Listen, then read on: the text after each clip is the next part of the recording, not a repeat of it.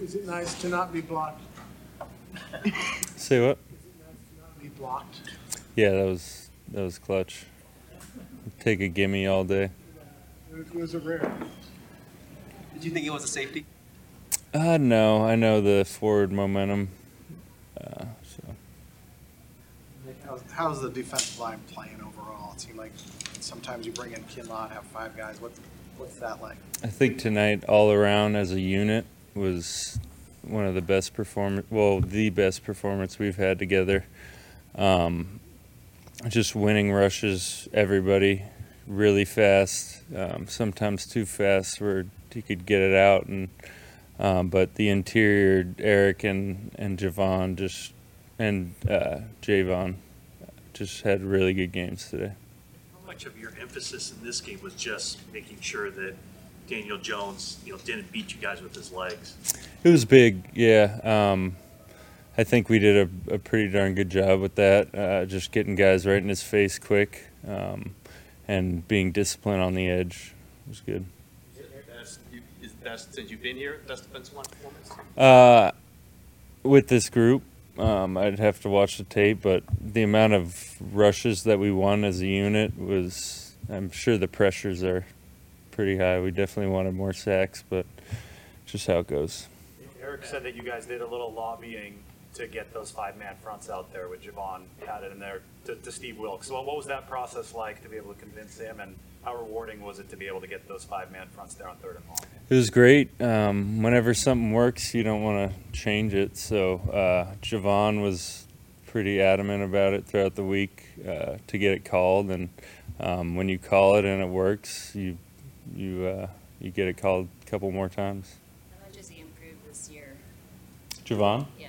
Oh, huge. He's just been healthy and uh, a really good off season of training, so he's able to use uh, the tools that he has, and um, I think he's going to keep ascending. Uh, Daniel Jones had two carries, five yards. Does that surprise you that he didn't try to run more? Yeah, I was a little surprised they didn't they didn't uh, go with the zone read game a little bit, um, which kind of hurt us back in 2020.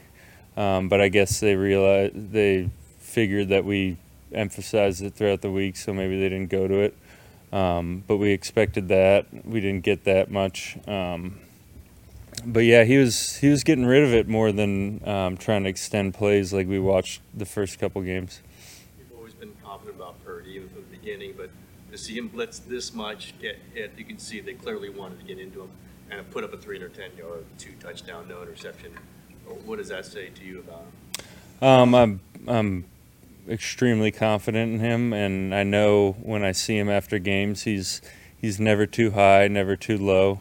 So even when there are plays out there that he he misses, um, he he's very uh, very keen on trying to make those improvements. But he still had an amazing day. I know you guys don't care about social media, but it's a national game, and I guess there was some social media commentary early on, especially that he was missing passes.